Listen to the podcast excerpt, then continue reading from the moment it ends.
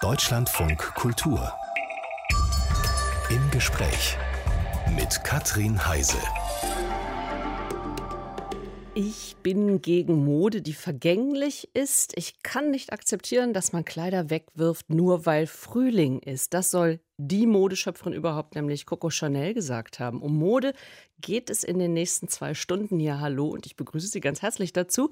Wir wollen uns ja nämlich Gedanken machen zu nachhaltiger Mode, also zu Mode, die zu die zu fairen Bedingungen hergestellt wird und die die Umwelt mit im Blick hat. Aber die soll trotzdem schick sein, die soll trotzdem bezahlbar sein. Ob das möglich ist, wie das möglich ist, dazu werden meine Gäste Auskunft geben. Und das sind Designerin und Hochschullehrerin Martina Glomb und Kaspar Domen, der über die Bekleidungsfabriken zum Beispiel in Südostasien schon viel berichtet hat und auch weiß, unter welchen Bedingungen beispielsweise Baumwolle angebaut wird. Und Sie natürlich, unsere Hörerinnen unsere Hörer. Sie verraten uns hoffentlich, wie Sie zur Mode stehen, wie wichtig Sie zum Beispiel einen Trend nehmen oder auf sie, ob Sie auf Herstellungsbedingungen achten, ob Sie Secondhand kaufen, interessiert mich, ob Sie Stücke weitergeben, die Ihnen nicht mehr gefallen oder passen. Rufen Sie an unter der 0800 2254 2254 oder schreiben Sie eine E-Mail gespräch at deutschlandfunkkultur.de.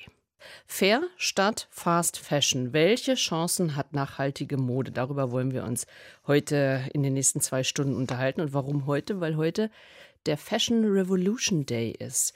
Die Mode soll also revolutioniert werden. Vor acht Jahren nämlich stürzte in Bangladesch die Textilfabrik Rana Plaza ein. Über 1100 Menschen starben damals, 2500 wurden verletzt und wer bis dahin ignoriert hatte, unter welchen Bedingungen jetzt hier unsere T-Shirts für, was weiß ich, 5,99 entstehen, danach ging das eigentlich nicht mehr so richtig, weil danach wurde wirklich sehr viel über die Verhältnisse gesprochen, unter denen unsere Mode entsteht. Bei fairer Mode geht es aber eben auch nicht nur um die Herstellung, es geht auch um die, oder nicht nur um die Arbeitsbedingungen, sondern es geht auch um die Umwelt. Unter welchen Umständen wird angebaut? Wie werden Stoffe überhaupt bearbeitet? Glauben Sie eigentlich, frage ich jetzt unsere Hörerinnen und Hörer, ob Sie da Einfluss haben? Dann rufen Sie uns mal an unter der 0800 2254 2254. Was für Möglichkeiten hat jede, jeder von uns auf Mode Einfluss zu nehmen? Mir zugeschaltet ist Kaspar Domen. Wirtschaftsjournalist, der sich seit Jahren für die Bekleidungsindustrie interessiert und auch Bücher darüber geschrieben hat, zum Beispiel über Fairtrade und über Lieferketten. Ich grüße Sie, Herr Domen. Ja, schönen guten Morgen. Sie wissen, wie es dort, wo mal das Rana Plaza stand, heute aussieht. Ne? Sie waren mehrmals da. Was hat sich getan seit 2013 in der internationalen Textilindustrie? Ja, ich, äh, ich sage immer, äh, ist das im Grunde Rana Plaza war so etwas wie das Fukushima für die Textilindustrie. Also danach äh, hat sich äh, einiges verändert und vor allen Dingen hat es die, eben die weltweite Aufmerksamkeit äh, darauf gelenkt. Äh, viele Menschen oder einige Menschen wussten da schon längst drüber Bescheid, aber so in der breiten Öffentlichkeit mhm. hat Rana Plaza doch vielen ähm, die Augen geöffnet. Und ja, als ich das letzte Mal äh, da war, 2019 äh, im Sommer und dann äh, vor dieser Lücke stand, wo früher mal dieses Gebäude gestanden äh, hat, äh, da hat eigentlich zumindest vor Ort da eigentlich nichts mehr dran erinnert, also an dem Unglücks, an der Unglücksstelle selber, bis auf so ein kleines Denkmal, was äh, Studenten aufgebaut haben, um an die Opfer zu erinnern. Mhm. und ähm, ja, da sieht man, dass es vor Ort auch oft von den Gesellschaften ein Stück weit verdrängt wird. Aber ähm, was ich auch gesehen habe, ist, dass sich die, die Industrie, zum Beispiel jetzt mal, bleiben wir bei Bangladesch, weil Bangladesch so ein bisschen äh, das Synonym äh, für eben diese Billigtextilien und die, die, die schlimmen Arbeitsverhältnisse. Dann hat sich ein Stück weit etwas getan. Zum Beispiel Rana Plaza konnte eigentlich nur passieren, weil quasi in ganz gewöhnlichen Geschäftshäusern Fabriken untergebracht waren, die das gar nicht aushalten konnten, wenn da diese schweren Generatoren äh, angeworfen wurden und die vier, vielen Maschinen standen. Das heißt, äh, Rana Plaza war als Gebäude völlig ungeeignet. Mhm. Und äh, das war eigentlich auch das, was in Bangladesch in vielen Textilfabriken waren. Die waren im Grunde völlig ungeeignet und deswegen lebensgefährlich. Es hat reihenweise Un äh, Unfälle äh, und Katastrophen gegeben, die waren eben nur im Normalfall so klein, dass sie nicht auf den internationalen Radar gekommen sind. Und da guckt man jetzt mehr hin? Ja, da guckt man mehr hin und äh, es ist äh, nach Rana Plaza eine entscheidende Sache passiert und zwar haben die äh, großen Marken und auch Handelshäuser äh, eine Idee aufgegriffen, die NGOs und Gewerkschaften schon vorher gehabt haben, nämlich dass sie ein Stück weit mit in Verantwortung gehen für die äh, Produktionsverhältnisse für zwei Aspekte, nämlich für Gebäudesicherheit und Feuerschutz. Dann wurde in Bangladesch der sogenannte Bangladesch-Akkord gegründet und dann haben unabhängige Leute, Experten diese ganzen Fabriken sich angeschaut, die für den Export produzieren, viele Missstände festgestellt und äh, es wurden tatsächlich bessere Fabriken gebaut. Also zumindest die Menschen, die heute für den Export in Bangladesch produzieren, brauchen um wenig Leben. Angst zu haben. Genau. Um ihr Leben Die müssen Angst. nicht mehr um ihr Leben fürchten. Ja, das aber, ist eigentlich auch zynisch. Aber was sich auch noch hat verbessern müssen, weil da haben wir dann da in dem Blick, äh, in dem Zusammenhang auch drauf geblickt, die Löhne. Hat sich da was getan? Es haben sich eigentlich äh, zwei Dinge kaum äh, oder gar nicht verändert. Und das eine sind die Löhne äh, und das mhm. andere ist die äh, Gewerkschaftsfreiheit. Und eigentlich hängt beides auch eng miteinander zusammen. Und wenn man sich das mal so anschaut, ein T-Shirt, ähm, sagen wir mal ein T-Shirt so für 4,95, da gibt es so Berechnungen, davon entfällt gerade 13 Cent entfallen darauf auf die Textilarbeitskräfte und bei einem T-Shirt für 29 Euro mit 18 Cent äh, Eurocent sieht es auch nicht viel besser aus. Mhm. Also ähm, ist, äh, aber es ist nicht nur so, dass äh, der Anteil klein ist, sondern die Löhne sind auch wahnsinnig gering. Ähm, es werden zwar Mindestlöhne gezahlt in den Ländern, aber Mindestlohn suggeriert auf den ersten Blick immer, dass das ausreicht fürs Leben. Tatsächlich äh, reichen die Mindestlöhne in Bangladesch und auch in den ganzen anderen Produkt meisten Produktionsländern von Textilien überhaupt nicht aus, um die Grundbedürfnisse mhm. zu decken. Ich hole jetzt mal Martina Glomp mit hinzu in unsere Runde. Schönen guten Tag, schön, äh, dass Sie dabei sind. Hallo, Frau Glomp. Ja, guten Morgen. Vielen Dank, Herr Domen. Das war schon mal ein ganz wichtiger Ansatz, Verantwortung übernehmen. Ein schreckliches Ereignis, das aber eine Chance uns bietet. Ja, die Augen nämlich die Chance, hat, ne?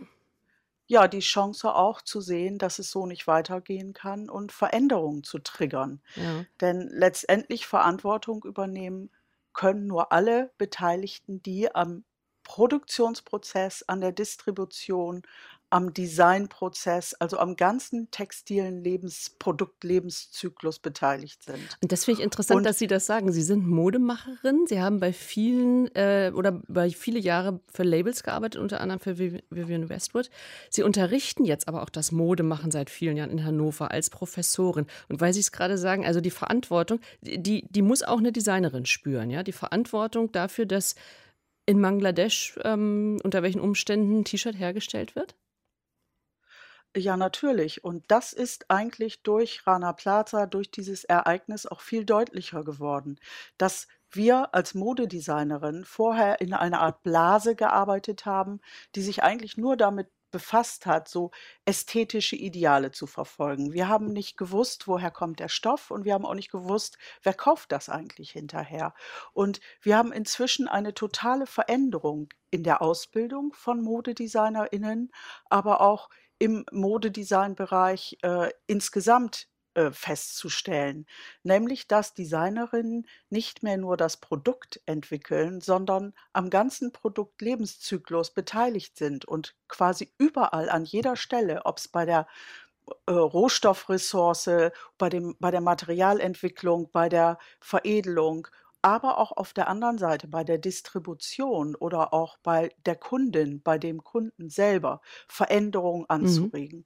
80 Prozent der Nachhaltigkeit eines Produkts wird schon im Designprozess angelegt. Und der 80 Designprozess. Äh, das, ja. Da muss ich jetzt einhaken, weil das finde ich eine irre Zahl. 80 Prozent im Den, Designprozess, was kann man da alles ja, schon schon, schon, schon, äh, äh, in welche Richtung kann man schon lenken? Das ist ja interessant. Das setzt voraus, dass man als Designerin sich nicht damit befasst, nur den Prototypenerstellungsprozess zu, zu gestalten, sondern auch schon bei der Materialauswahl entscheiden kann, wie das Material am Ende wieder entsorgt wird. Bei der Materialauswahl entscheide ich ja, ist das recycelbar, ist das upcyclebar, ist das trennbar voneinander, sodass ich es wiederverwerten kann. Und was ich eigentlich sagen möchte hier an dieser Stelle ist nochmal, dass wir als Designerin genauso wie die Nutzerinnen auch Verantwortung übernehmen mehr Verantwortung übernehmen Mhm. und das aber auch durchaus positiv sehen. Denn die Entwicklung zu mehr Nachhaltigkeit in der Mode heißt ja nicht nur, negative soziale Auswirkungen zu vermeiden oder äh, schädliche Umweltauswirkungen zu vermeiden oder Ressourcen zu schonen und wertvoll zu äh, schätzen auch, sondern positive Entwickel äh, Entwicklungen zu fördern. Wir haben jetzt schon am Telefon noch die andere Seite des Ganzen. Also wir haben jetzt darüber berichtet, über die Arbeiterinnen und Arbeiter, wir haben über die Designerinnen berichtet und jetzt haben wir Konsumentinnen am Telefon. Unter der 0800 2254 2254 können Sie sich beteiligen und das tut Petra Hannemann. Schönen guten Morgen, Frau Hannemann. Guten Morgen. Es tut mir ja leid, dass ich so früh in die Diskussion einsteige. Auch kein, überhaupt kein Problem, ist ja umso besser. Weil ich habe also den ersten Beitrag nicht ganz hören können, weil ich da eben am Telefon hing und das Radio ausmachen musste. und äh, aber schon im Vorgespräch fielen mir also zwei Sachen ein. Zum einen wollte ich Coco Chanel loben, weil die ja in gewisser Weise schon eine Revolutionärin in der Mode war. Die hat ja also sehr viel äh, dieses übertrieben weiblichen und diese ganze Korsettmode äh, entschlackt und äh, ihr klassisches Chanel-Kostüm, äh, das sieht man immer noch bei gut angezogenen Frauen und das kommt auch immer mal wieder als äh, ja überhaupt so als Fasson in anderen Geschichten raus. Der Cardigan, der ja nicht tot zu kriegen ist oder ähm, Sie ja, befassen sich mit Mode, ne? Das ist Ihnen ein wichtiges Thema? Na, so ganz wichtig ist es mir nicht. Ich würde sagen, es ist mir nicht gleichgültig. Mhm. Ähm, ja, es ist mir nicht gleichgültig. Und- Meiner Mutter war es äh, ähm, nicht so wichtig, aber äh, also es war ihr wichtig auszusehen und sie hatte schon immer äh, den Spruch, die Modeschöpfer verarschen die Frauen doch nur. Es geht darum, in jeder Saison äh, was Neues zu Mhm. bringen und wie verrückt das ist, das spielt keine Rolle. Aber äh, eben wichtig sind Schnitte und wichtig sind Stoffe und wenn das alles stimmt, dann kannst du anziehen, was du willst. Und tun Sie das? Ziehen Sie an, was Sie wollen? So ungefähr. Also Sie richten sich da nicht nach irgendwelchen Trends. Und jetzt haben wir ja so dieses nachhaltige Mode. Was ist denn, was dass ist ich gerade ein schweres Verbrechen begonnen, begangen habe.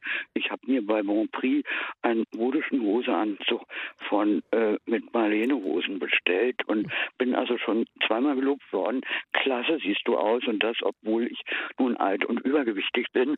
Aber er steht mir gut und ich werde ihn heute zum zweiten Mal tragen, obwohl ich ein schlechtes Frau Gewissen Hannemann? Bangladesch habe. Frau Hannemann, Frau Glomp, was wollen, was, Sie wollen was wissen? Frau, Frau Hannemann, ich möchte Sie mal loben.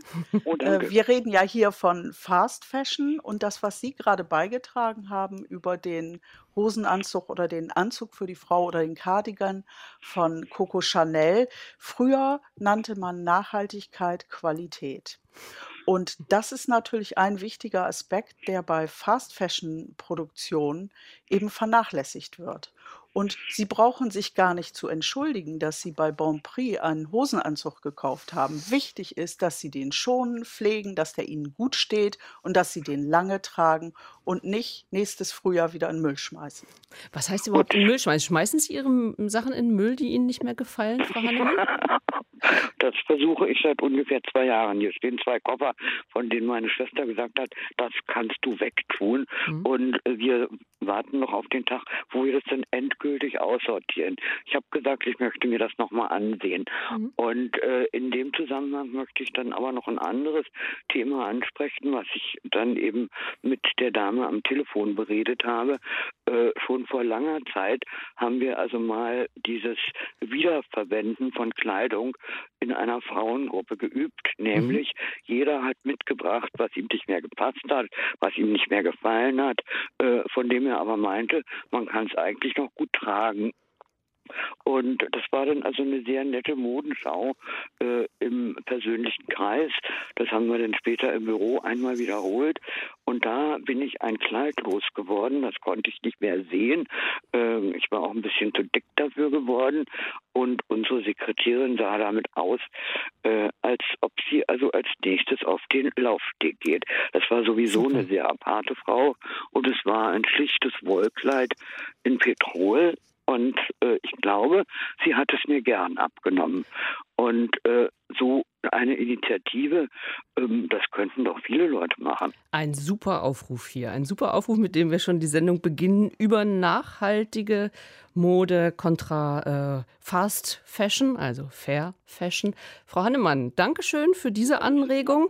Gegen den Kleidercontainer, dass man nochmal überlegt genau. und guckt, ob es nicht einen anderen braucht. Also Treff, wo man Kleider tauschen kann. Unter der 0800 2254 2254 können Sie sich beteiligen oder mit einer E-Mail Gespräch at deutschlandfunkkultur.de. Und Frau Hannemann, ich wünsche Ihnen ein schönes Wochenende.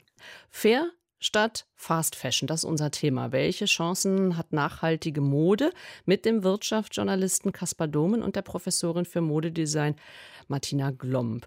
Wenn ich mal sage, also ich räume meinen Kleiderschrank immer im Herbst und im Frühjahr einmal um, damit es mir nicht langweilig wird. Also manche Sachen sind dann überwintern eben immer oder über Sommern hinten in der Kiste und dann habe ich quasi wieder was Neues. Aber ich ähm, ich gebe auch zu, dass ich eigentlich immer ganz gerne auch was Neues kaufe, Herr Domen.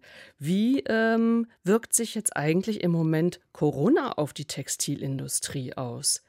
Weil viele Leute können ja gar nichts Neues kaufen. Die ganzen äh, Modeketten äh, haben die Türen geschlossen. Ja, also es äh, ist tatsächlich äh, eine ganze Menge Mode äh, liegen geblieben, anfangs sozusagen in den stationären Läden, aber äh, es wird natürlich wie wild äh, online bestellt. Äh, heute, es hat, äh, gibt, gibt einen Boom an der Stelle, also insofern äh, kaufen die Leute schon ein. Äh, teilweise andere Sachen, also zuletzt sagte mir dann jemand, die Leute kaufen sich eben für zu Hause vor allen Dingen bequeme Sachen, also Jogginghosen, Freizeitgeschichten und sonst was haben dann natürlich einen Boom und man braucht eben wenig für, für offizielle Anlässe. Hm, äh, Frau Glomb, haben aber, Sie das? Äh, also aber was ganz, was ganz wichtig ist, äh, wie wirkt sich Corona aus jetzt? Man, äh, es hat sich eben auch fatal ausgewirkt, weil die äh, äh, ganzen Unternehmen, die eben Mode bestellen im Süden, im Frühjahr letzten Jahres brutal einfach ihre Bestellungen storniert haben und dann eben massenweise Leute vor die Tür gesetzt wurden. Wir haben ja die Bilder dann in den Nachrichtensendungen gesehen äh, von, von den äh, Textilarbeiterinnen, die sich dann auf den Weg nach Hause machten. Und man mhm. muss einfach äh, wissen, äh, die Unternehmen haben eben jahrelang und äh, sogar auch in dem Krisenjahr 2020 noch äh, ordentlich Geld verdient, also die Modeunternehmen und die großen Brands. Ähm, und wieder hat es die Schwächsten dann getroffen, nämlich die, die Arbeiterinnen, die dann einfach nach Hause geschickt wurden. Und man hat natürlich in Bangladesch dann keine Sozialversicherung oder keine Corona-Unterstützung. Also hat sich das auch negativ ausgewirkt, auf jeden Fall bis hin unten zur Arbeiterin und zum, zum Textilarbeiter. Unter der 0800 2254 2254 können Sie sich beteiligen und das tut jetzt Martina Steinke. Guten Morgen, Frau Steinke. Ja, schönen guten Morgen. Hallo aus Düsseldorf. Zum Thema Mode sind Sie eine regelmäßige, also so wie ich Frühjahr und Herbst immer mal wieder ein neues Stück einkaufende oder wie halten Sie es? Ähm, also ich kaufe schon seit mindestens zehn Jahren äh, Secondhand-Mode ein. Also mhm. 90 Prozent meines Kleiderschrankbestandes äh, ist aus Secondhand-Mode oder wie man ja auch eigentlich so schön sagen könnte, pre-loved Fashion, also was vorher schon mal geliebt wurde von jemandem, Vielleicht. der das dann aber aus bestimmten Gründen vielleicht abgegeben hat. Das findet man in Secondhand-Läden eben halt auch ganz besondere Stücke und nicht unbedingt das, was jetzt gerade an aktuellen Kollektionen auch in mehrfacher Ausführung ja dann im, in den Geschäften hängt.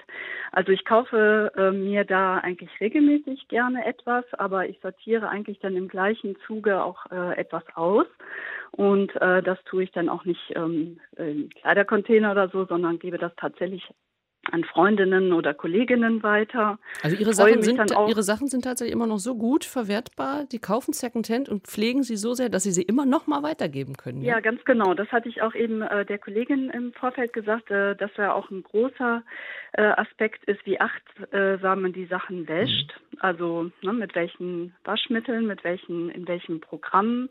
Äh, das kann man auch heutzutage äh, auch nachlesen, ne, wie man da äh, sinnvoll vorgeht und äh, oder ob man das halt wirklich auch ähm, im Trockner verwendet, was ja dann noch sowieso noch ein anderer äh, ökologischer Aspekt ist.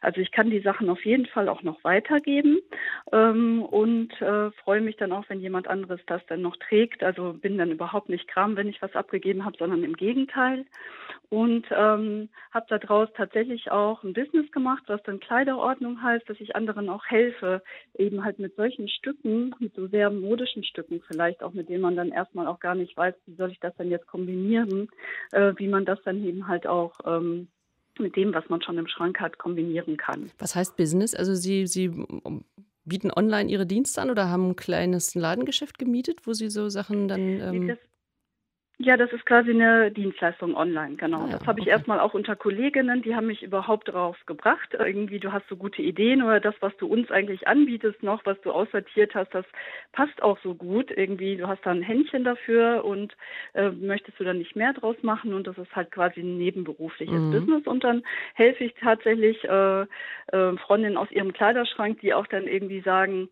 ähm, ja, ich habe ja gar nichts anzuziehen oder Secondhand, da finde ich dann einen ganz tollen Rock, aber zu diesem tollen Rock habe ich halt dann kein Oberteil äh, oder weiß gar nicht, wie ich das kombinieren soll, weil im Geschäft wird mir das ja schon immer so ein bisschen vorgezeigt, äh, wie man das alles kombiniert, diese fertigen Kollektionen halt. Mhm. Ähm, und ähm, ja, und das habe ich eigentlich an mir selber über Jahre äh, da eben das so entwickelt, dass ich das selber eigentlich an meinem Kleiderschrank äh, verschiedenes ausprobiert ja. habe, auch zum Beispiel auch mal ein Teil umzudrehen, wo vorne Knöpfchen sind, die Knöpfchen nach hinten zu tragen und äh, ja, habe das einfach, habe das einfach selber für mich entwickelt und da wohl auch ein Talent bei mir wachgerüttelt. Dass Sie jetzt da weitergeben können, super.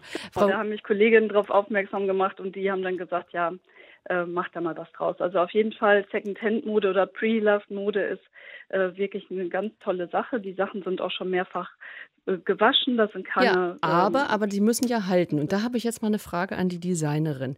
Äh, Frau Steinke hat gerade angesprochen, also sie geht sehr achtsam mit den Sachen um und kann selbst weitergegebene Sachen nochmal weitergeben, nachdem sie sie x-mal gewaschen hat. Frau Glomp, das bedeutet ja aber, dass der Stoff dam damals so entworfen worden ist, dass er überhaupt hält. Manchmal hat man ja aber den Eindruck, man kauft ein T-Shirt, das ist äh, schon so produziert, dass es nach dreimal Waschen irgendwie nicht mehr weiterzugeben ist, oder?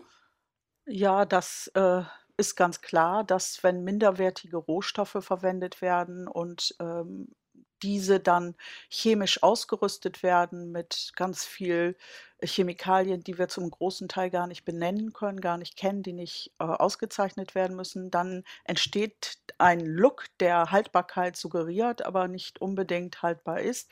Erstmal hier dickes Lob für Sie, äh, dass Sie schon mal so ein Beispiel genannt haben äh, Pre-Loved Clothes Secondhand, das ist natürlich eine Modedesign-Strategie, die sich bei qualitativ hochwertiger Kleidung lohnt.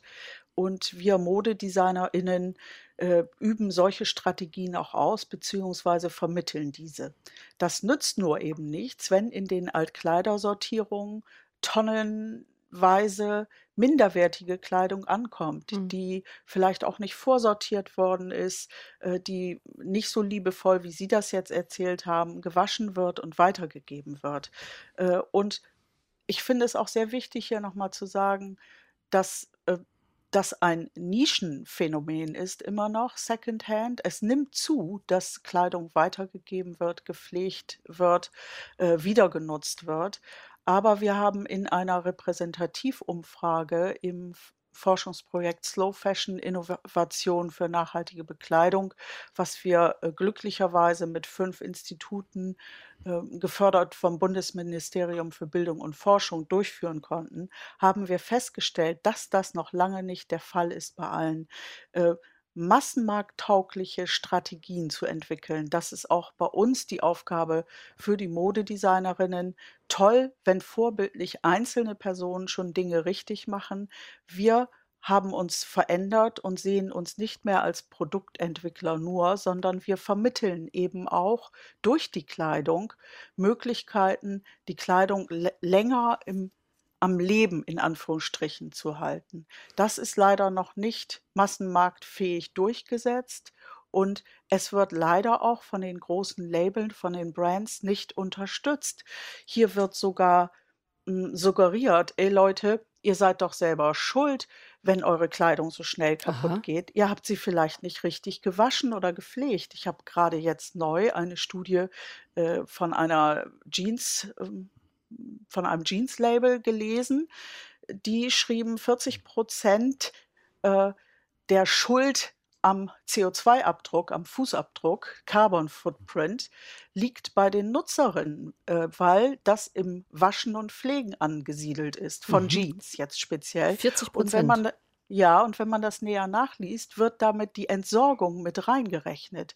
Bei der Entsorgung oder Wiederverwertung müssten aber eigentlich die Brands, die Label Mitverantwortlichkeit tragen. Das können Nutzerinnen nicht alleine Also da wird so ein bisschen was tragen. abgewälzt. Herr, äh, Herr, Genau. Herr Domen, haben Sie auch den Eindruck, weil ich höre Sie im Hintergrund? Ja, ich, äh, mir ist eben äh, bei diesem wunderbaren Beispiel der Hörerin, äh, und ich finde ja, diese Menschen, die äh, an der Stelle vorangehen und sich pilotartig verhalten, auch ganz wichtig. Aber mir sind die Bilder äh, von äh, dem Altkleidermarkt in äh, Nairobi in den Kopf gekommen. Das ist der größte Altkleidermarkt in, in Ostafrika, wo eben ballenweise äh, diese ganze aussortierte Kleidung aus den Industrieländern ankommt und äh, das Ganze eben auch verheerende Wirkungen hat, weil äh, im Grunde diese, diese billig äh, äh, diese billig gebraucht Waren, die oft nicht mal getragen worden sind, die ganze Textilindustrie dann doch vor Ort kaputt machen. Das ist das eine. Und das andere ist, äh, wir müssen ja einfach sehen, äh, dass immer mehr produziert wird. Das heißt, wenn man sich mal die Wachstumsprognosen auch für die Mhm. Bekleidung anguckt, dann geht man da von einem gigantischen Wachstum äh, aus für die, für die nächsten Jahre.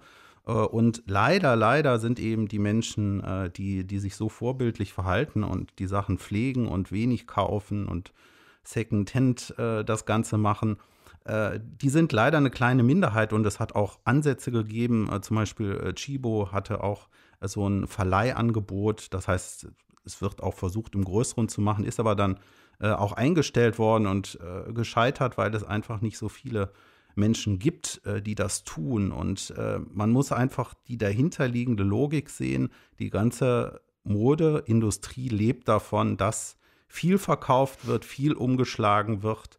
Äh, und das wird dementsprechend beworben. Es werden die Mhm. Anreize bei den meisten Menschen gesetzt. Das heißt, wir sind, wir sind auf dem Weg in immer mehr Konsum an der Stelle und nicht in weniger, trotz eben dieser tollen Menschen, die die es versuchen, anders zu machen. sagt Kaspar Domen, Wirtschaftsjournalist hier in der Sendung über die Mode zusammen mit Martina Glomb unter der 0800 2254 2254 können Sie anrufen. Ich danke Martina Steinke, ein schönes Wochenende wünsche ich noch. Unter anderem hat uns angerufen Holger Krause. Schönen guten Tag, Herr Krause, zum Thema Mode. Ja, einen schönen guten Tag äh, in die Runde.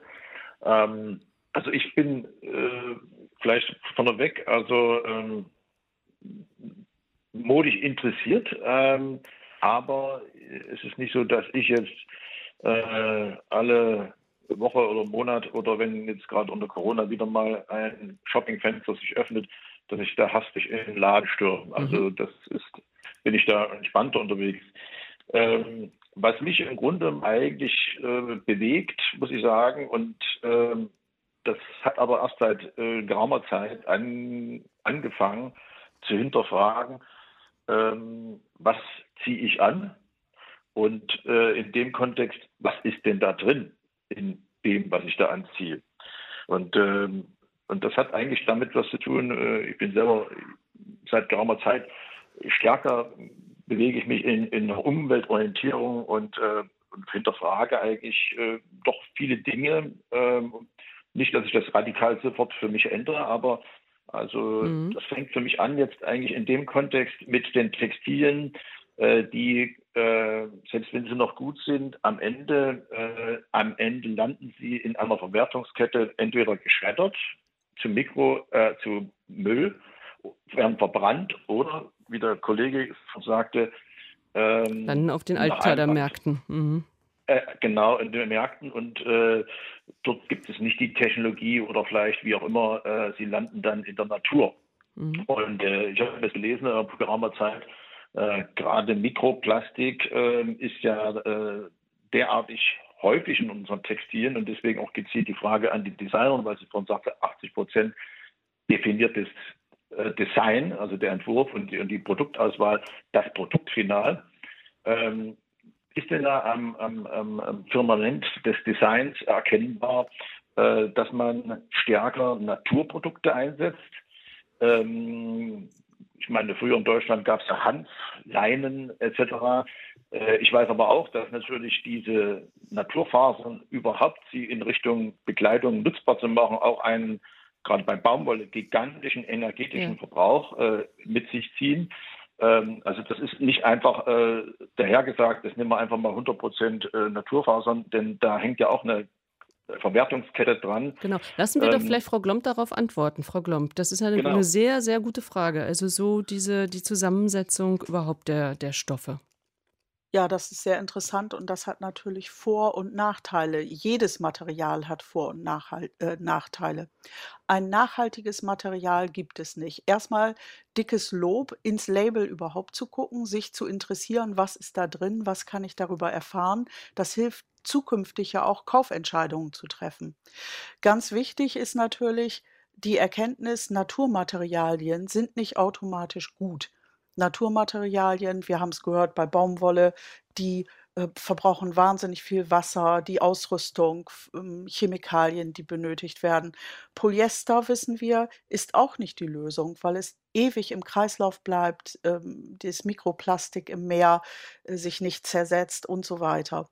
Äh, es hilft also, sich zu informieren. Monomaterialien zu kaufen, ist in jedem Fall hilfreich. Zum Beispiel ein ideales Material ist Wolle wenn es nicht mit Polyesterfäden vernäht ist. Dann würde es sich theoretisch äh, kompostierbar wiederverwerten lassen oder kompostieren lassen oder auch ab, äh, wiederverwertbar mhm. äh, gemacht sein können. Das Problem ist, dass die Rückholsysteme von der Industrie nicht vorgesehen sind. Das heißt, das Problem ist, wir kaufen individuell und wir entsorgen individuell. Achso, also und Sie meinen, es gibt keine, keinen kein, ähm, Behälter, wo ich dann automatisch meine so und so zusammengesetzte Jeans ähm, entsorgen kann? Es gibt keine Rückholsysteme, weil wir bisher in einer äh, Sackgasse von Produkten uns bewegt haben, von der Entstehung, von der, vom Entwurf, von der Schaffung des Produkts bis zum Wegwerfen, bis zur Entsorgung. Das kreislauffähige Denken ist vorhanden, so wie wir es jetzt gerade eben bei der Nachfrage auch gehört haben. Was kann ich tun, damit die Materialien im Kreislauf bleiben, dass das Kleidungsstück wiederverwertet werden kann? Aber es gibt die Systeme nicht, weil es mhm. bisher auch noch niemanden interessiert hat. Es bringt viel mehr Profit, die Sachen einfach irgendwo hinzuschiffen, wo wir sie nicht mehr vor Augen sehen. Ja. Eine Frage habe ich jetzt nochmal zu der Zusammensetzung von äh, Stoffen, weil was ja in den letzten Jahren sehr gerne genommen wird, ich sage das auch, weil ich es sehr gerne nehme, äh, also zum Beispiel so ein bisschen Elastananteil, damit die äh, Kleidung dehnbar ist. Raten Sie davon ab?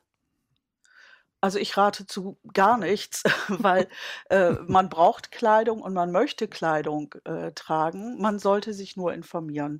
Äh, es gibt inzwischen gute Forschungsergebnisse auch zur Trennung von Materialien, aber wie gesagt, von den großen Brands, von der Industrie wird das noch nicht unterstützt. Und selbst wenn man etwas kauft, wo steht, äh, wiederverwendbar oder grün oder kompostierbar, dann gilt das natürlich nur unter ganz bestimmten Voraussetzungen. Und diese Voraussetzungen sind noch nicht geschaffen, weil das natürlich auch Geld kostet. Mhm. In diesem Zusammenhang hat uns ein Hörer jetzt angerufen, und zwar Klaus Fischer. Herr Fischer, schönen guten Tag. Also mit äh, Mode, die, ähm, die, die nachhaltig ist, beschäftigen Sie sich auch. Ja, schon, schon seit längerem.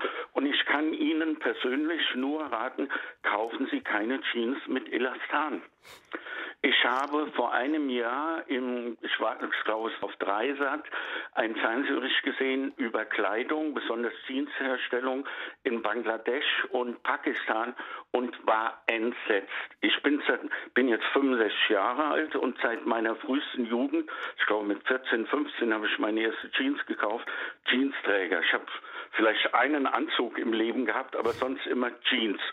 So, und vor einem Jahr nach diesem Fernsehbericht habe ich dann weiter recherchiert und habe dann mich entschieden, ich kaufe keine Kleidung mehr, in der Polyester oder Elastan äh, drin ist und habe dann umgestellt äh, und kaufe im Moment nur japanische Jeans. Man äh, will es vielleicht nicht glauben, aber die Japaner sind dort wirklich Vorreiter, die ähm, äh, stellen nachhaltige Jeans, Jeans her, die werden teilweise handgenäht auf alten Maschinen, äh, handgefärbt und sind aus sogenannten Raw-Denim. Denim. Und dort werden keine Hosen gefärbt, was ja noch zur Umweltverschmutzung und zum hohen Wasserverbrauch äh, beiträgt. Das heißt, sie kriegen diese dunkle Raw Jeans und die tragen sie ein Leben lang. Das reicht, äh, wenn sie da zwei, drei Jeans vor, äh, davon haben, ja, äh, haben sie ähm, ja äh, ein Leben lang einen Nutzen davon und ich kann allen nur raten, das ist natürlich ein bisschen teurer wie normale Jeans, aber äh, dort wird nachhaltig produziert. Und es gibt noch eine Firma in Europa, Nudi Jeans in ähm, Schweden, die äh, machen die werben damit, vegane Jeans, das tut, und das stimmt auch, weil das Lederpatch früher, wo das Logo von der Firma draufsteht, ist aus Papier. Herr Fischer, dem ja. wollen wir jetzt mal nachgehen vegane ähm, Jeans aus Schweden und Ihre Empfehlung aus Japan. Vielleicht kann uns Herr Domen was dazu sagen. Herr Fischer, Herr Krause, vielen Dank für Ihre Anrufe. Herr Domen, was würden Sie sagen zu diesem, ja, äh, haben Sie ähm, auch in Japan schon mal die Textilindustrie unter die Lupe genommen? Nee, in Japan muss ich sagen, bin ich noch nicht gewesen. Ähm, ich war in einer ganzen Reihe von Ländern, aber da nicht. Ähm, mir ist auch eben, äh, als der Hörer äh, das geschildert hat, äh, sind mir die Bilder von, von der Jeansfabrik in Pakistan äh, in den mhm. Kopf ge, äh, gekommen, wo die Leute diese Jeans herstellen in den Gebrauchlooks. Also das heißt, man sieht erst diese wunderbar fabrizierten Hosen und dann werden da mit Bohrern und mit äh, Schleifpapier die, äh, wird dann der Look hergestellt. aber was ich ganz wichtig finde an der Stelle ist, es ist ja ganz wunderbar, dass sich, dass sich viele Menschen individuell damit beschäftigen, wie denn ihre Bekleidung hergestellt wird und dann versuchen sozusagen diese Lücken zu finden, äh, da etwas zu kaufen, wo sie ein gutes Gewissen haben. Aber eigentlich ist es doch total verrückt. Also eigentlich äh, müsste, müsste doch der Anspruch der sein, ich gehe in den Laden und kaufe mir das, äh, was mir gefällt und dann, äh, äh, dann stimmt das alles. Dann wird die Umwelt nicht verseucht und da wird niemand für ausgebeutet. Und ähm, das heißt, ich denke, man, man sollte nicht zu stark immer nur diesen Fokus auf die eigene ja. Rolle als Konsument lenken, sondern jeder von uns äh, kann sich ja auch einmischen und als Bürger, als Aktivist oder sonst wie, um dafür zu sorgen, dass sich einfach die Regeln so verändern, dass dann eben am Ende des Tages die Dinge in, mit Monofasern hergestellt werden, es eine Kreislaufwirtschaft gibt und so weiter. Ähm, das heißt, äh, ja, da äh, plädiere ich ein bisschen für, für einen anderen Blick auch und auch äh, an das Engagement der Menschen, einfach auch zum Beispiel in die Läden zu gehen und auch mal zu nerven und nachzufragen, wo kommt das denn her, woraus besteht das, warum ist das denn so, wer also verdient das, da wie Sie, viel Sie meinen, die Verkäuferin, den Verkäufer zu nerven, dass der das eventuell, ja. so hoffen Sie, dann weitergibt und es sich so an die, äh, an die Produzenten irgendwie durchdefiniert? Ja, man, man, genau, man kann es im Laden machen, aber man kann ja auch, man kann ja auch E-Mails an Firmen schreiben, also man kann sich an vielen Stellen auch bemerkbar machen als, als Konsument, äh, gerade wenn man dieses wahnsinnige Wissen erworben hat, wie der Hörer eben. Ne? Man, es laufen ja lauter, also einige Experten auch herum. Das wäre ja toll, wenn, wenn, wenn die das dann auch sozusagen auf die Straße bringen, ihr Wissen.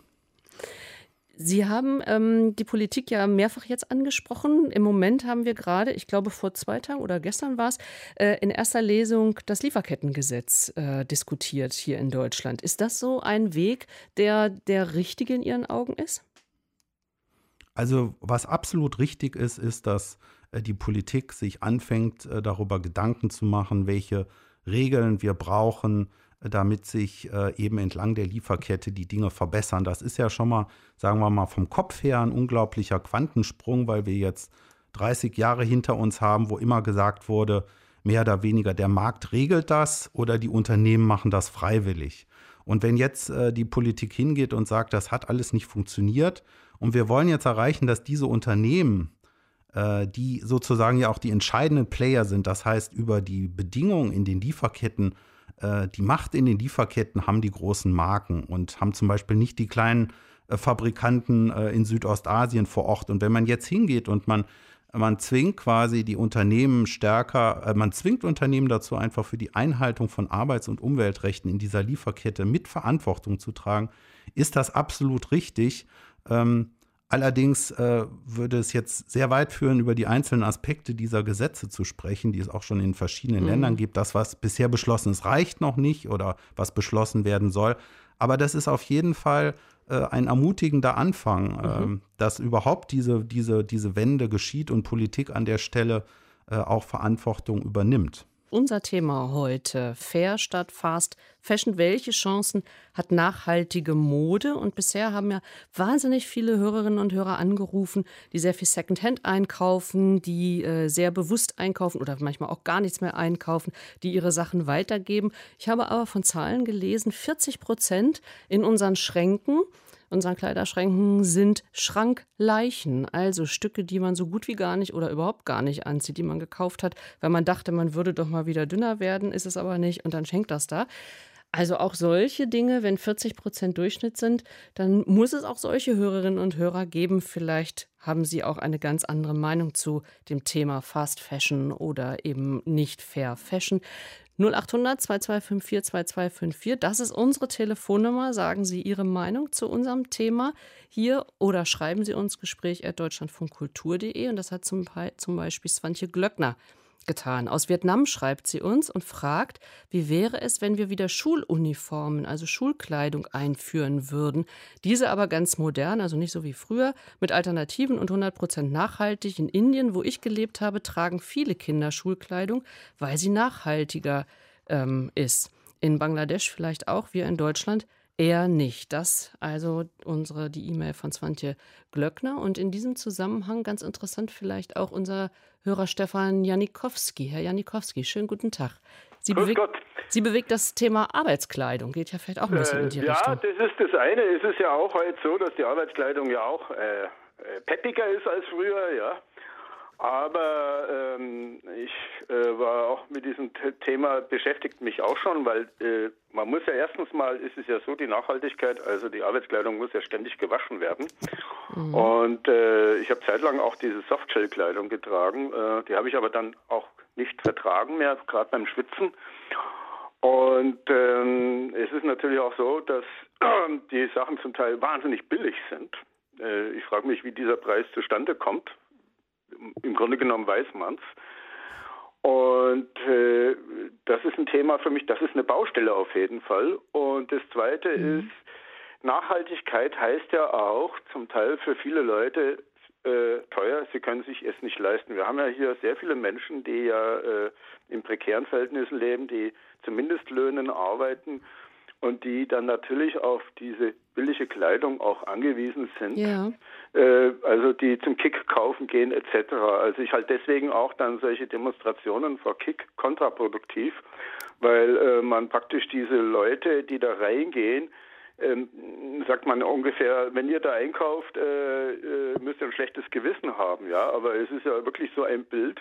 Kick auf der einen Seite werden da Leute ausgebeutet, äh, in, in Bangladesch oder in anderen Ländern, ja. Und die Menschen, die beim Kick einkaufen müssen, gehören genauso zu derselben Klasse mhm. auch. Ja. Also das, äh, find, das, was ist, das ist ja wirklich ein Bild auch. Ne? Herr Janikowski, Sie haben jetzt zwei Themen.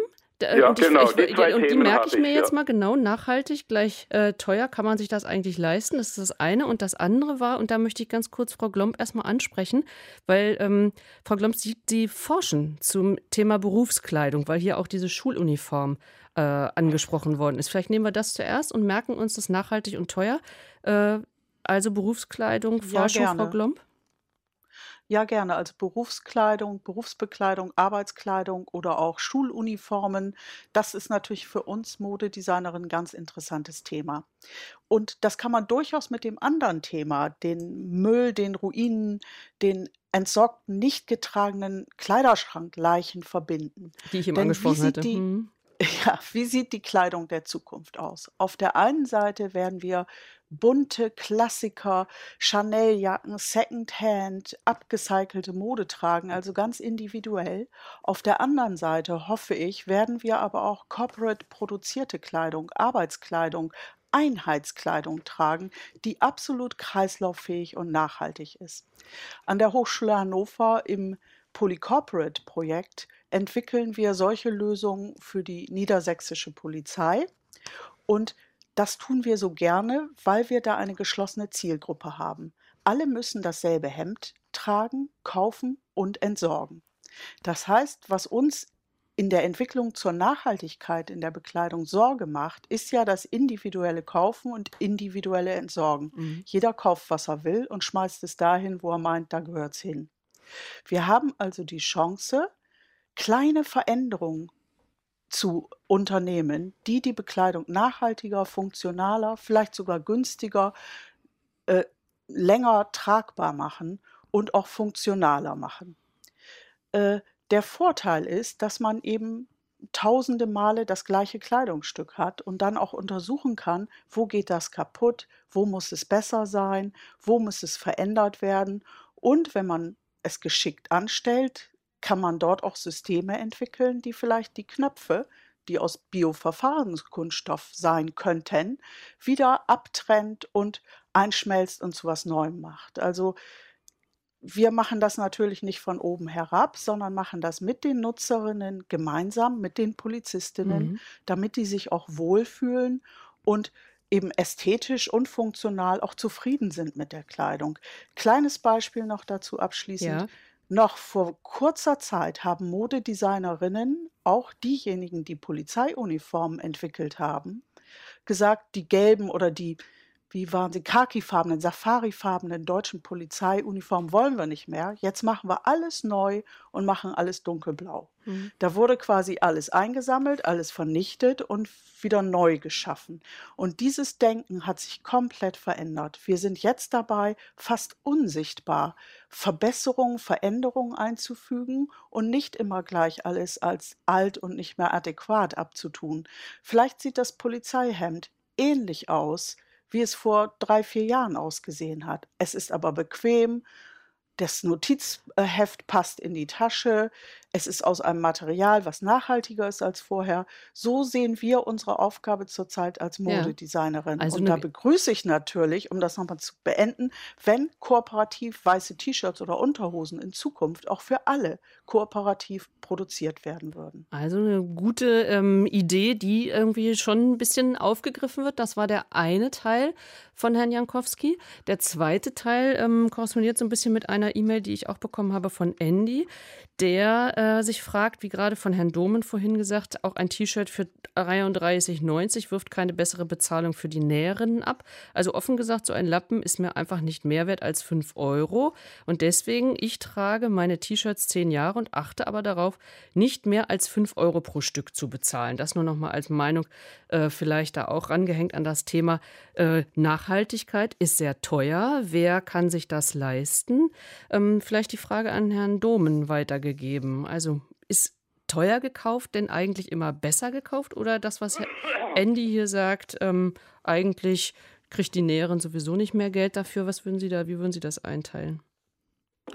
Also erstmal, äh, wenn man, sagen wir mal, sich einfach konventionelle Mode anguckt, dann gibt es da eigentlich keinen großen Unterschied. Also dann ich habe in selber, war selber in Fabriken, äh, die für ganz unterschiedliche Label äh, gefertigt haben, die entweder mehr im Niedrigpreissegment waren oder im mittleren oder auch sogar höheren Preissegment und die Arbeitsbedingungen unterscheiden sich dann für die Leute nicht. Insofern hat der Hörer an der Stelle völlig recht. Ein Stück weit anders ist es natürlich äh, dann, ähm, äh, oder noch, noch, noch krasser vielleicht auch, äh, selbst bei all dem, was was dann heute oft als faire Kleidung gelabelt wird. Ähm, da, da, sieht man dann, etwas ist fair, also auch beim, beim grünen Knopf zum Beispiel der Bundesregierung. Ähm, das beruht aber darauf, fair wird gesagt, eben wenn die Leute den Mindestlohn bekommen. Jetzt habe ich äh, in der Sendung ja, vorhin schon kann man trotzdem nicht von leben. Mhm. Äh, dass man von dem Mindestlohn nicht leben kann. Also fair ist das an der Stelle überhaupt nicht. Ähm, das heißt, äh, man muss schon sehr genau gucken, äh, überhaupt, um, um, Unternehmen zu finden oder, oder Marken, die, äh, die da ein bisschen besser sind. Aber das äh, kann, man, kann man kaum leisten als, äh, als Konsument. Eine andere Sache äh, fand ich auch sehr wichtig, die der Hörer eben angesprochen hat, eben diese äh, zu sagen, es gibt eben auch hier viele Menschen, die, die wahnsinnig viel, äh, die wenig Geld verdienen, die im Grunde ja. prekär arbeiten und die im Grunde auch in den gleichen Lieferketten sind. Das sind die Leute, die hier die Mode jetzt äh, als Boote austragen, die Pakete oder die, die für wenig Geld in Läden arbeiten. Also äh, es gibt eben auch äh, viele Menschen, die hier wenig haben. Und deswegen finde ich das toll, dass es eben auch heute Ansätze gibt, äh, von, von Beschäftigten quasi entlang der Lieferkette sich einfach zu solidarisieren. Das ist zwar noch in, in ganz kleinen Anfängen, aber zu sehen, dass im, am Ende des Tages die Interessen der Leute, die entlang dieser Lieferketten arbeiten, gleich sind und äh, das heißt, äh, unter den gleichen Bedingungen äh, leiden ähm, das finde ich auch einen, äh, einen, ganz, wichtigen, ganz wichtigen Weg. Also, dass sich sozusagen der ähm, hiesige ähm, Auslieferer solidarisiert mit der Arbeiterin, die in, in Bangladesch äh, nicht genug verdient, oder auch dem Erntehelfer, der die Baumwolle abgenommen also, was es schon gibt, sind zum Beispiel, dass sich Leute aus ähm, Modeläden hier eben dann äh, solidarisieren mit den Leuten in den Fabriken und, und auch erstmal überhaupt erkennen, dass sie eben diese diese gleichen, äh, diese gleichen äh, strukturellen Probleme haben. Das, äh, das, äh, das finde ich sehr wichtig, weil äh, sonst werden die Leute ja immer, immer äh, weiter gegeneinander ausgespielt, die sozusagen in der Arbeitswelt unterwegs sind. Also genau der Gedanke, der unserem Hörer Herr Stefan Janikowski wichtig war. Dankeschön dafür, genau. Herr Janikowski. Unser Thema heute, faire Mode. Und die Mode wird ja nicht nur äh, gekauft, sondern sie wird auch verkauft. Und jetzt haben wir mal von der Seite jemanden am Telefon, Daniel Doom. Schönen guten Morgen. Ja, guten Morgen in die Runde. Mit OU, ich vermute mein Gesprächskollege Domen wird mit OH geschrieben. genau. Wollen wir uns mal nicht weiter mit den Namen befassen? Wir werden sie nee, nicht verwechseln, genau. Aber ähm, vielleicht mal Ihnen, vorweg zu meiner Entschuldigung, bitte. Ihnen müssen ja ein bisschen die Ohren klingeln, wenn hier alle Leute sagen, sie kaufen gar keine Mode mehr, sondern ähm, geben nur noch Gebrauchtes weiter. Wie geht es Ihnen da als jemand, der Mode verkauft? Also grundsätzlich äh, führen Sie eine Diskussion, äh, ich würde mal sagen, eine amateurhafte äh, äh Diskussion. Ich bin seit 40 Jahren in der Branche, habe für die weltgrößten Textilhersteller gearbeitet und bin seit 1996 noch im Nebenberuf äh, selber Produzent in Italien und zwar ausschließlich in Italien und verkaufen diese Mode in zwei Einzelhandelsläden. Äh, für ein gutes textiles Teil zu produzieren, mit all die, den Attributen, die Sie einem textilen Teil abverlangen, brauchen Sie mindestens drei studierte Berufsgruppen. Und am Ende der Kette wird dieses Teil dann beurteilt. Unberücksichtigt der Tatsache, äh, Sie können sich vorstellen, wenn Sie so viel Know-how in ein textiles Teil legen, gibt es das nicht für 5 Euro. Das geht nicht. Ähm, und die Pandemie, äh, die wird jetzt noch den letzten Profi vom Markt verschwinden lassen.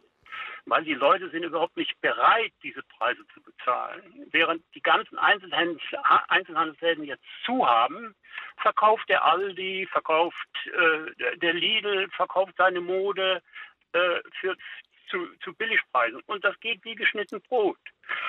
Und wenn, wenn, wenn die Leute dort nicht kaufen, äh, dann gehen sie ins Internet. Hm. Wissen Sie, ein Teil, was Sie für 10 Euro im Internet kaufen, mit hin und her schicken und mit nicht passen und alles, was dazugehört, das kann, ja. das kann kein Produkt sein. Das kann alles nicht sein. Und der Einzelhandel, der kriegt jetzt seit einem Jahr den letzten Rest. Mhm. Das heißt also, ich kann Ihnen, wenn das nicht so lange dauert, ich kann Ihnen sagen, dass in Italien, da werden ja auch noch Stoffe produziert. Das ist schon völlig eingestellt. Das heißt also, sie kriegen überhaupt keine guten Fäden mehr. Sie kriegen überhaupt keine gute Meterware mehr, weil die überhaupt niemand mehr möchte.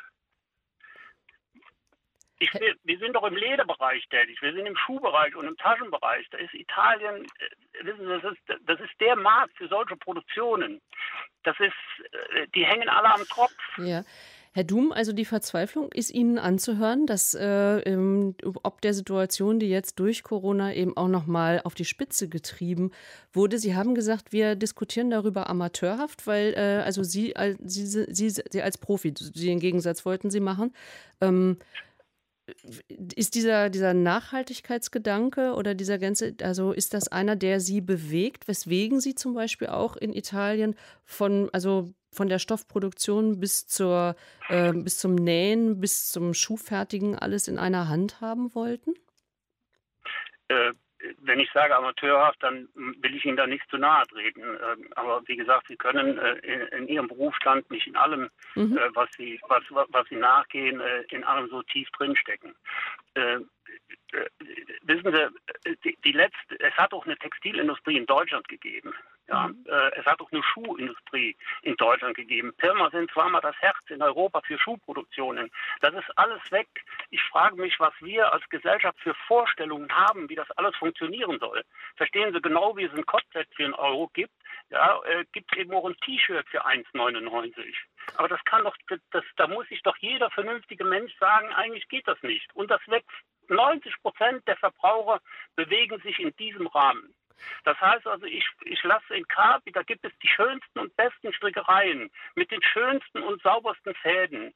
Ich weiß, dass, oder wir produzieren äh, in der Nähe von Neapel Jeans, da ist jeder Tropfen Wasser, der, ich sag mal, in die, in die in den Kanal geht, in Indien und wo auch immer, der wird dort gefiltert, der wird dort gesäubert. Sie können da nicht einfach äh, ein, ein Blutdenim machen, etc., etc. Aber die Jeans, da muss ich 150 Euro für nehmen.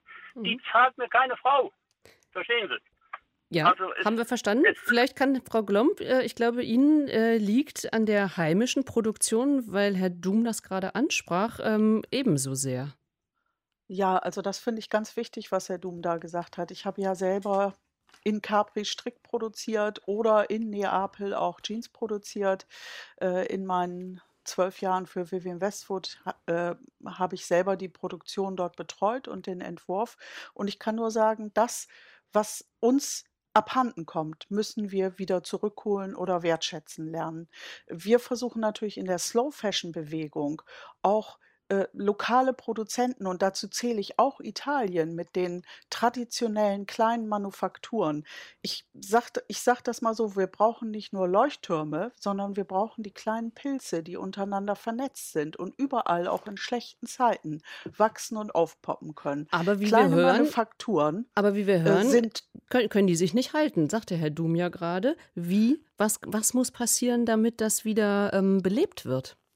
Ich sehe das auch als sehr problematisch an, äh, weil wir eben alles dafür getan haben, möglichst nicht zu wissen, wie produziert wird. Und was wir in den Hochschulen natürlich versuchen, ist wieder das Wissen, das Handwerk, die Tradition und diese Techniken auch zu pflegen und weiterzugeben. Weil wenn wir das jetzt nicht, nicht pflegen und auch in Kleinserien produzieren in Manufakturen, dann wird das komplett abhanden kommen. Da hat Herr Mhm. Domen recht. Und in England ist auch vieles äh, kaputt gegangen. Aber ich sehe in UK eben auch Bestrebungen, wieder alte Manufakturen, zum Beispiel die Baumwollspinnerei, ist zu einem sehr hohen Prozentsatz wieder nach England zurückgekehrt. Mhm. Und natürlich hängt das damit zusammen, dass man ein wertvolles Produkt entwerfen muss und das auch dementsprechend kommunizieren. Es geht nicht für 5 Euro, kann ich nur bestätigen. Herr Doom, fühlen Sie sich also, verstanden? Also, ich würde an der Stelle aber auch sagen, noch, äh, es ist ja so, dass wir im Grunde in, in der ganzen Wirtschaft da eine Zweiteilung haben. Wir haben auf der einen Seite äh, Qualitäts- und Luxusgüterhersteller, die äh, qualitativ hochwertige Sachen machen. Und wir haben dieses immer größer werdende Billigsegment, was eigentlich verschwindet, äh, ist sozusagen äh, das, das mittlere Segment, was noch eine halbwegs gute Qualität äh, macht äh, zu halbwegs akzeptablen Preisen. Und warum ist das Ganze am Ende des Tages? Ist ja auch deswegen, weil wir in einer äh, kapitalistisch organisierten Wirtschaft leben, äh, in der es heute so ist, dass die Unternehmen, die Menschen ausbeuten und die Umwelt entlang der Lieferketten eben einen Wettbewerbsvorteil haben gegenüber den Firmen, die sich, die das nicht tun. Mhm. Äh, und solange das so ist, äh, lässt sich diese Dynamik auch nicht stoppen. Herr Doom? Ja, vielleicht noch einen Zusatz, äh, wenn Sie über äh, wirklich äh, fragwürdige Herstellungsmethoden oder der Umgang mit, mit, mit den Menschen, die an den Maschinen sitzen, sprechen, müssen Sie nicht nach Bangladesch gehen.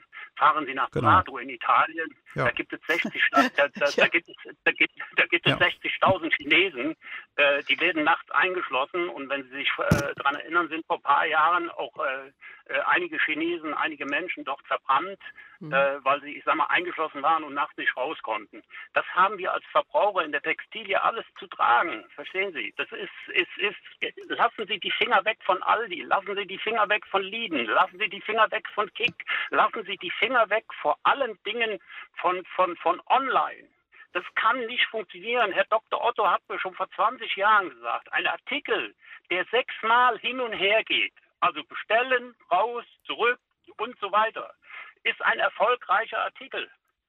Verstehen Aber Sie würden Sie, würden Sie an der Stelle, würden Sie an der Stelle nicht auch sagen, dass überhaupt äh, bestimmte gut wirtschaftende Betriebe oder kleine Label eigentlich nur eine Chance haben, weil sie äh, ihre Waren online verkaufen, weil die nämlich überhaupt niemand in ihr Sortiment nimmt.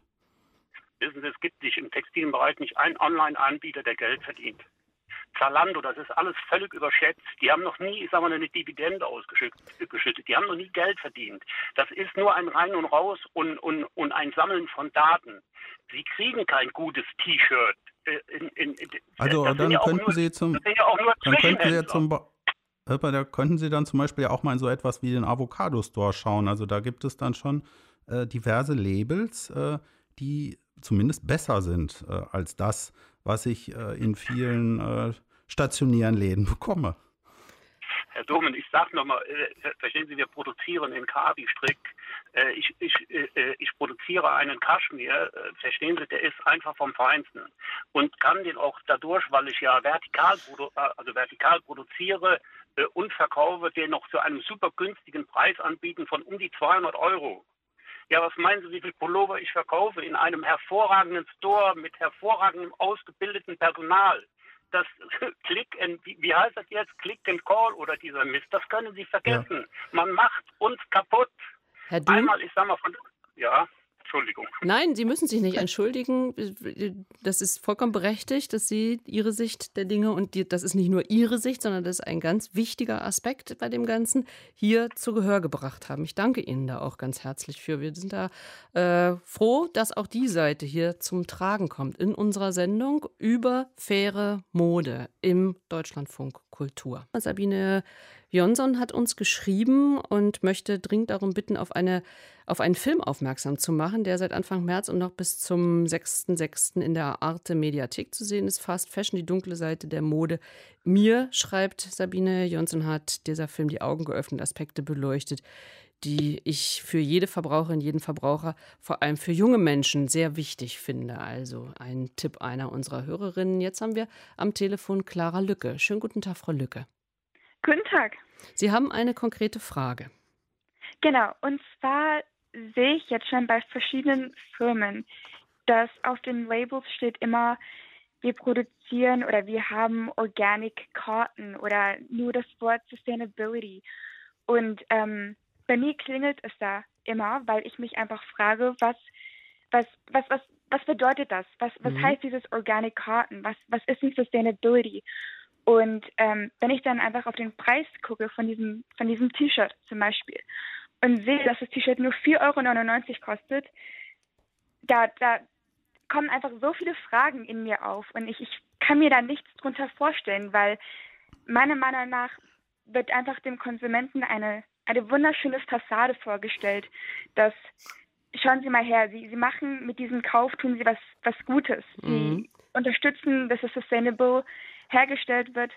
Aber das, das kann doch gar nicht sein. Mit nur 4 Euro, äh, ja genau, 4,99 Euro kann man doch einfach nichts Gutes tun. Und ja, das ist meine Frage. Gehen wir dem gleich mal nach. Das ist eine sehr gute ja. Frage. Was ist eigentlich, weil wir richten uns ja nach vielem, was da vielleicht drinsteht, weil wir so ein bisschen schlechtes Gewissen als Konsumentinnen und Konsumenten haben. Und dann äh, sind solche äh, Drucke wie Organic Cotton oder sowas natürlich, ähm, ja, so ein bisschen unser schlechtes Gewissen vielleicht, das wir eventuell haben, zu beruhigen. Was würden Sie dazu sagen, Frau Glomp? Was bedeutet Organic Cotton eigentlich? Ja, ganz gut erkannt, das Label sagt eigentlich viel zu wenig aus und ich erfahre ganz wenig Informationen von dem Label. Wenn ich eine Gruppe von Menschen frage in Veranstaltungen, interessieren sie sich für Nachhaltigkeit? Alle Hände schnellen hoch. Ja, wir interessieren uns für Nachhaltigkeit. Wenn ich frage, wissen Sie, wer Ihre Kleidung produziert hat und welche Materialien verwendet sind? Dann wissen wenige, dass es ein Label gibt. Aber die, die das Label lesen, wissen das immer noch nicht, dass es eine Antwort gibt auf diese Frage. Ich kann mich hier nur Herrn Domen anschließen. Gehen Sie zurück ins Geschäft und sagen Sie, erklären Sie mir bitte das Label. Wo haben Sie das gekauft? Was wissen Sie über die Zusammensetzung der Materialien? Denn natürlich können Sie sich hier kein gutes Gewissen kaufen durch den Aufdruck Organic oder Sustainable auf dem Label. Also das äh, sagt uns gar nichts, schließe ich daraus, Herr Domen. Nichts. Weil ich würde gerne, wir haben alle die also, Siegel im Kopf. Es gibt Siegel COTS, Fair Trade, Fairware Foundation, Cotton Made in Africa, der grüne Knopf ist angesprochen. Was, was sagen uns die Siegel? Ja, es gibt eine unglaubliche Dschungelvielfalt und äh, die Hörerin hat es ja schon angesprochen. Also gerne nimmt man dann so einen Begriff raus, eben wie Organic Cotton. Selbst wenn jetzt äh, tatsächlich äh, das T-Shirt aus organischer Baumwolle hergestellt ist, was 4,99 kostet, sagt das ja überhaupt nichts darüber aus, wie die ganzen äh, Menschen, die entlang der Lieferkette arbeiten, ähm, äh, welche, also wie da das Leben aussieht, ob die ausgebeutet werden. Es sagt uns auch überhaupt nichts darüber aus, welche, äh, äh, welche Chemikalien für die Verarbeitung dieser Baumwolle äh, ausgerichtet wird. Also äh, da nimmt man sozusagen werbewirksam einen, einen Aspekt raus und selbst wenn der stimmt, kann ich trotzdem äh, da ein T-Shirt in der Hand haben und muss ein schlechtes Gewissen haben. Jetzt gibt es wahnsinnig viele äh, sozusagen Markierungen für Bekleidung, Siegel, äh, Zertifikate. Ähm, um sich selbst einfach zu informieren, gibt es aber heute auch tolle Angebote. Also man kann, äh, das ist ein Angebot der Bundesregierung bei Siegelklarheit, De nachschauen. Man kann bei äh, grünemode.de, das ist von der NGO bereitgestellt, nachschauen. Man kann sich auch eine App runterladen, die hat man dann dabei und dann kann man immer, wenn man was kauft, äh, nachschauen. Es gibt äh, Sie haben das angesprochen, Fairware Foundation zum Beispiel.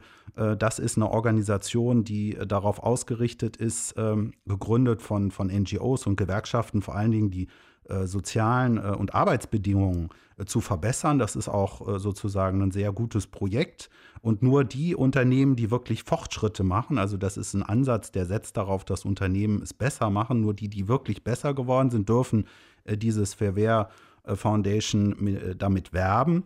Es gibt so einen Standard, Sie haben es auch angesprochen, wie GOTS. Da geht es eben um organische Herstellung. Das ist vor allen Dingen aber ein Industriestandard und der blendet eben stärker blendet dann aber die sozialen Aspekte aus. Mhm. Das heißt, wenn ich wirklich sicher gehen will, dass alles stimmt, äh, dann brauchen sogar die, die, die äh, Kleidungsstücke am Ende mehrere Siegel.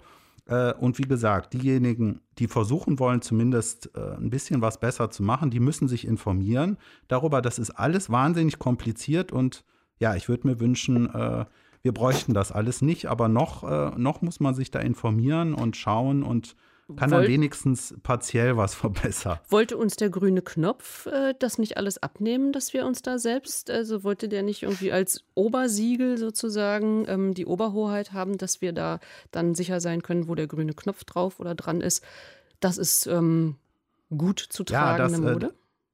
Äh, das ist der grüne Knopf. Äh, der große Unterschied ist natürlich, das ist ein sozusagen staatlicherseits vergebenes Siegel, so wie es das in seltenen Fällen gibt. Wir kennen das auch beim Bio. Siegel. Die anderen Siegel und äh, Zertifikate sind ja alle solche, die sich private Akteure ausdenken. Das heißt, so ein staatliches Siegel hat einen anderen Anspruch und wird auch anders kontrolliert. Aber im Grunde ist äh, dieser grüne Knopf ist so eine Art Metasiegel. Um den zu bekommen, äh, muss man dann schon eine Menge äh, auch wiederum Kriterien erfüllen.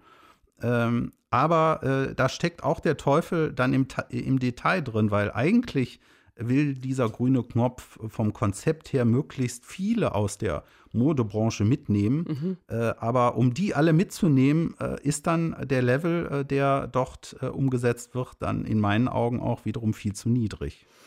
Also ähm, kann man sich da jetzt auch nicht äh, das gute Gewissen sozusagen kaufen mit äh, dem grünen Knopf, sondern muss dann trotzdem noch ein bisschen mehr drauf achten. Ich habe Marianne Mond Ragon, wenn ich das richtig ausgesprochen ja. habe, am Telefon.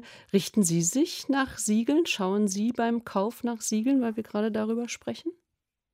Ja, also ich ähm, bin sehr vorsichtig mit welche, welche Produkte, welche, welche Phasen sind dabei. Ich kaufe seit äh, jahrelang in, in, äh, also in zweiten Hand hauptsächlich äh, online und dort bekommt man einen, einen großen, tiefen Einblick in die und auch Zugang zu großen Mengen Kleidung in perfektem Zustand, die in private Haushalte mhm. liegen, wie, wie man schon gesagt hat, äh, als, als Kleiderschrank Leichen. Und ja, so mein, mein Punkt hier ist, ähm, und es ist auch ein, eine Frage, ob wäre es möglich, die, die Informationen, die in diese Online-Zweite-Hand-Märkte Märkte, äh, entstehen, verwenden, um die Informationskreis äh, zu schließen und besser die Produktion zu steuern. So als, als Wissenschaftlerin sehe ich diese Märkte mit Faszination. So man kann dort wirklich erfahren, welche Designs sind nicht mehr äh, gewollt, welche Farben will mhm. keine mehr oder welche ähm, sozusagen Designs sind eigentlich äh, unbequem und zeigen, dass vielleicht äh, die Produzenten sollten solche Sachen nicht mehr machen, weil es ist, es ist, äh, es gibt enorme Ressourcen dabei investiert und keine ähm, will es eigentlich haben. Das, mhm. Ja, eigentlich haben. So das ist das ist meine meine Frage. Konnten wir nicht besser äh, diese Informationen verwenden ja. und kreislaufunfähige Sachen äh, nicht mehr zu produzieren. Frau Glomp, das ist vielleicht an Sie. Inwieweit wird sowas überhaupt mit einbezogen? Also man kriegt mit, viele Leute wollen bestimmte Sachen sowieso nicht mehr tragen ähm, und tauschen sich darüber im Netz aus. Werden solche Informationen irgendwo verwendet? Ja, natürlich. Das ist ein ganz wichtiger Bestandteil der Recherche der Modedesignerinnen. Das gehört heute zur Ausbildung dazu, dass man genau prüft, was, was ist nachhaltig, was ist langlebig, was hat sich bewährt, was ist auch ästhetisch und vom Material so anspruchsvoll, dass es äh, quasi die Lebensdauer des Textils verlängert. Zu den Modedesign-Recherchen gehört Secondhand-Läden, Plattformen, äh, Trageversuche. Für jede Zielgruppe unternehmen wir Trageversuche. Ich habe hier zum Teil zehn Tage in der Polizeihose am Rechner gesessen, um auch Ach, selber einfach ein Urteil. Mhm. Natürlich, das ist ganz wichtig und deswegen kann ich hier nur appellieren, jeder, der unsicher ist, bitte nutzen Sie den Service von Modedesignerinnen. Wir befassen uns mit diesen Fragen. Wir sind nicht mehr, dass wir mit dem Bleistift wie im Fernsehen in der Lenore-Werbung schicke Kleider entwerfen, die dann wie ein Wunder über den Laufsteg schweben. Die Medien vermitteln ein falsches Bild von uns, genau wie die Medien auch Mode aus einem anderen Blickwinkel sehen als wir. Also wir können wirklich einen Service bieten und ihnen helfen bei Designentscheidungen, bei Kaufentscheidungen, bei Konsumentscheidungen. Frau Mondragon, das ist doch eigentlich ein, äh, ein, Sie haben ein wunderbares Thema angeschnitten, was auf jeden Fall schon aufgenommen wird. Dankeschön für diesen Aspekt hier in unserer Sendung. Die Mode steht heute bei uns im Mittelpunkt unserer Sendung mit Martina Glomp und mit Caspar Domen und mit Ihnen, unseren Hörerinnen und Hörern. Und da begrüße ich jetzt am Telefon Cornelia Völker. Frau Völker, schönen guten Tag. Ja, guten Tag. Ja, ich rufe aus Göttingen an und ja, ich bin Krankenschwester und da gibt es auch das Thema Berufskleidung und ich habe in schon verschiedenen Krankenhäusern gearbeitet, deswegen nehme ich an, dass es wahrscheinlich vielleicht in allen oder in sehr vielen auch so sein wird. Unsere Berufskleidung hat einen sehr hohen Kunststoffanteil und das trägt sich zu allen Jahreszeiten sehr unangenehm auf der Haut und insbesondere im Sommer ist es ein Problem, weil man hat ja auch, macht ja auch eine schwere körperliche Arbeit, dann schwitzt man sehr da drin mhm. und äh, dann gibt es immer wieder Beschwerden auch von den Kollegen, wo dann gesagt wird, mein Gott, warum haben wir nicht einen höheren Baumwollanteil oder das ist sehr unangenehm und da wird das immer mit den Wäschekosten begründet. Insbesondere äh, kann man wohl erheblich die äh, Wäschekosten, also für das Waschen der Kleidung, dadurch senken, dass so ein hoher Kunststoffanteil da drin ist. Und da hat man als Krankenschwester keine Möglichkeit, sich zu wehren. Und das ist ja auch gesundheitlich sehr, sehr fraglich, was ja. man da auf der Haut trägt, wenn man auch schon dieses unangenehme Gefühl sowieso schon hat. Und das finde ich schon äh, sehr schlimm, dass da nicht nachgeschaut wird. Ne? Das ist ja auch etwas Fürsorgepflichtig, die eigentlich ein Arbeitgeber hat, der aber da nicht wahrgenommen wird. Inzwischen sind das ja auch oftmals Aktiengesellschaften und da dringt diese Information wahrscheinlich nicht mehr bis nach oben. Haben Sie es versucht? Also haben Sie versucht, diese Information weiterzugeben? Ja, das weiß ich, dass das von Kollegen gemacht wurde. Mhm. Ich arbeite jetzt hier im Moment nicht mehr, aber ich weiß von der Zeit vorher einfach immer, das haben auch die Kollegen gesagt. Und ich weiß, ja. äh, auf der Intensivstation, warum, weiß ich nicht. Da war eine ganz andere Kleidung und die war auch frei zugänglich, sonst hat man, war da, also wusste man, wo die Wäschekammer da ist. Und die hatten einen hohen Baumwollanteil. Warum das so ist, weiß ich nicht. Und dann haben die Kollegen sich da mal welche geholt, haben gesagt, ach, das ist im Sommer mhm. einfach angenehmer. Und klar haben die dann gemeckert, weil dann natürlich für unten für die Kleidung, für die Intensivstation dann natürlich enger wurde. Frau Völker, vielleicht können wir diese Frage nochmal oder diese Anmerkung, die sehr interessant ist, weil das Thema Berufskleidung eben doch ein sehr großes ja. ist. Frau Glomp, haben Sie, ähm, gibt es irgendwelche Möglichkeiten, die Ihnen sich Ihnen bei Ihrer Forschung auftaten, wie ähm, Arbeitnehmer, Arbeitnehmerinnen ähm, solche Wünsche auch adressieren können? Ja, man muss sich da natürlich an die Beschaffung wenden. Der Vorteil ist, dass für Berufsbekleidung oft schon zentrale Beschaffung ist, sodass Veränderungen, vielleicht nur kleine Veränderungen, sich schon auf einer breiten Ebene durchschlagen. Und natürlich ist das ein äh, Forschungsgebiet, an dem wir intensiv arbeiten, weil es auch einfacher zu handeln ist als individuelle Kleidung. Mhm. Einfach nachforschen, wo kommt es her, an wen wende ich mich und ich versichere Ihnen, an diesen Themen wird gearbeitet, aber auch wir stoßen natürlich an die Grenzen der Gesetzgebung oder der Preissegmente. Ähm, wir haben schon über alles andere da gesprochen. Ich Ja. gebe da noch mal weiter. Also auf jeden Fall, Frau Völker, äh, Frau Völker, nicht aufhören, es immer wieder ansprechen. Dankeschön für diese ähm, Idee oder beziehungsweise dieses Thema noch mal hier ähm, zu adressieren. Berufskleidung. Nicole Klingenberg ist am Telefon. Frau Klingenberg, was ziehen Sie aus dieser Sendung hier über nachhaltige Mode? Ähm, Moment, ich muss jetzt erstmal leise stellen. Hören Sie mich jetzt noch? Ja, wir hören Sie. Okay. Ähm, ja, ich, äh, was heißt, was ziehe ich aus der Sendung? Ich wollte gerne eigentlich was noch reingeben, was Sie ganz am Anfang gefragt haben, so zum Thema, ähm, was kann ich als Verbraucherin zum Beispiel dazu beitragen?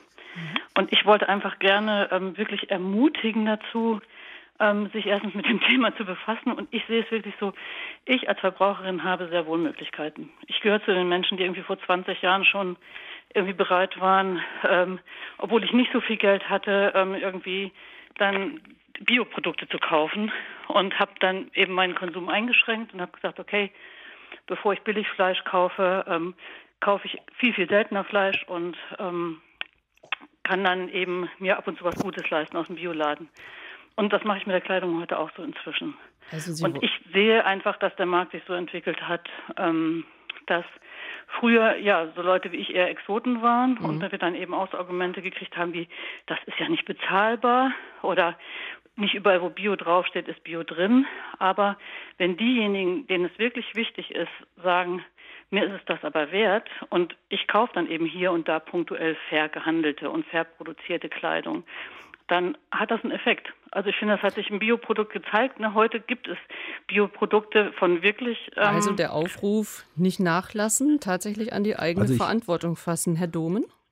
Ich würde sagen, das ist ja auch ganz toll, dass Sie das machen und alle, die das machen. Und ich glaube, dass eben sozusagen diese Pilotkonsumenten auch extrem wichtig sind in allen Bereichen, um die Dinge zu verändern. Nur das lehrt uns die Geschichte eben auch, damit sozusagen alles besser wird. Äh, das schafft man nicht über die Konsumenten, weil es eben einen riesigen Teil äh, der Menschen gibt, denen es egal ist und die sich nach anderen Dingen ausrichten. Und damit quasi die Vorstellung dieser Pilotkonsumenten und auch Pilotunternehmen dann für die ganze Gesellschaft wirksam werden, dafür braucht man die Menschen dann in einer anderen Funktion. Und dass wir heute zum Beispiel über ein Lieferkettengesetz in Deutschland oder in Europa liegen, das liegt ja an diesen vielen Menschen, die sich zum Beispiel in der Kampagne für saubere Kleidung seit Jahrzehnten in Kirchen, in Gewerkschaften oder in anderen Gruppen für diese Themen einsetzen und breit auch in Deutschland jetzt äh, auch nochmal im letzten Jahr äh, für dieses Thema gearbeitet und getrommelt haben. Also wichtig ist einfach zu sehen, man sollte sich nicht auf diese Rolle als Konsument, die wichtig ist, äh, wenn man sie ernst nimmt, beschränken, sondern man hat ja auch unglaublich viele Möglichkeiten, als Bürger zu mhm. handeln. Zum Beispiel als Wähler zu handeln. Und da möchte ich nur einen äh, Politiker ähm, zitieren, Bernd Lange, niedersächsischer SPD-Europaabgeordneter und Vorsitzender des Internationalen Handelsausschusses, hat gestern ähm, zum Jahrestag des heutigen, also dem heutigen Jahrestag des Rana, der Rana Plaza-Tragödie, unter anderem auch geschrieben, wir müssen unser Engagement und den Druck auf Hersteller hochhalten, um nachhaltig Arbeitsbedingungen zu verbessern. Also weiterhin auch den Druck von Konsumenten und von Verbraucherseite eben auch auf die Politik hochhalten. Was wäre Ihr Ausblick, Frau Glomb? Ein ähm, ja, wie aktiv kann jeder Einzelne an der Veränderung mitarbeiten? Ja, Transformation ist nur möglich, wenn alle irgendwo an diesem Kreislauf, an dieser Welt Beteiligten an einem Strang ziehen. Und um nachhaltige Kleidung massmarkttauglich durchsetzen zu können, brauchen wir natürlich bewusste Kaufentscheidungen. Gut produzierte Kleidung haben wir heute alles besprochen. Aber man braucht diese Gesetzesänderung eben auch, die vielleicht ähm, durch die Lieferketten äh, Veränderung jetzt, die, das, das ähm, Bekenntnis zu den Veränderungen auch von Produzentenseite, von der Distribution äh, unterstützt werden können. Wir müssen also alle umdenken. Äh, die Welt wird sich nur ändern, wenn wir alle an einem Strang ziehen. Was können wir tatsächlich ändern?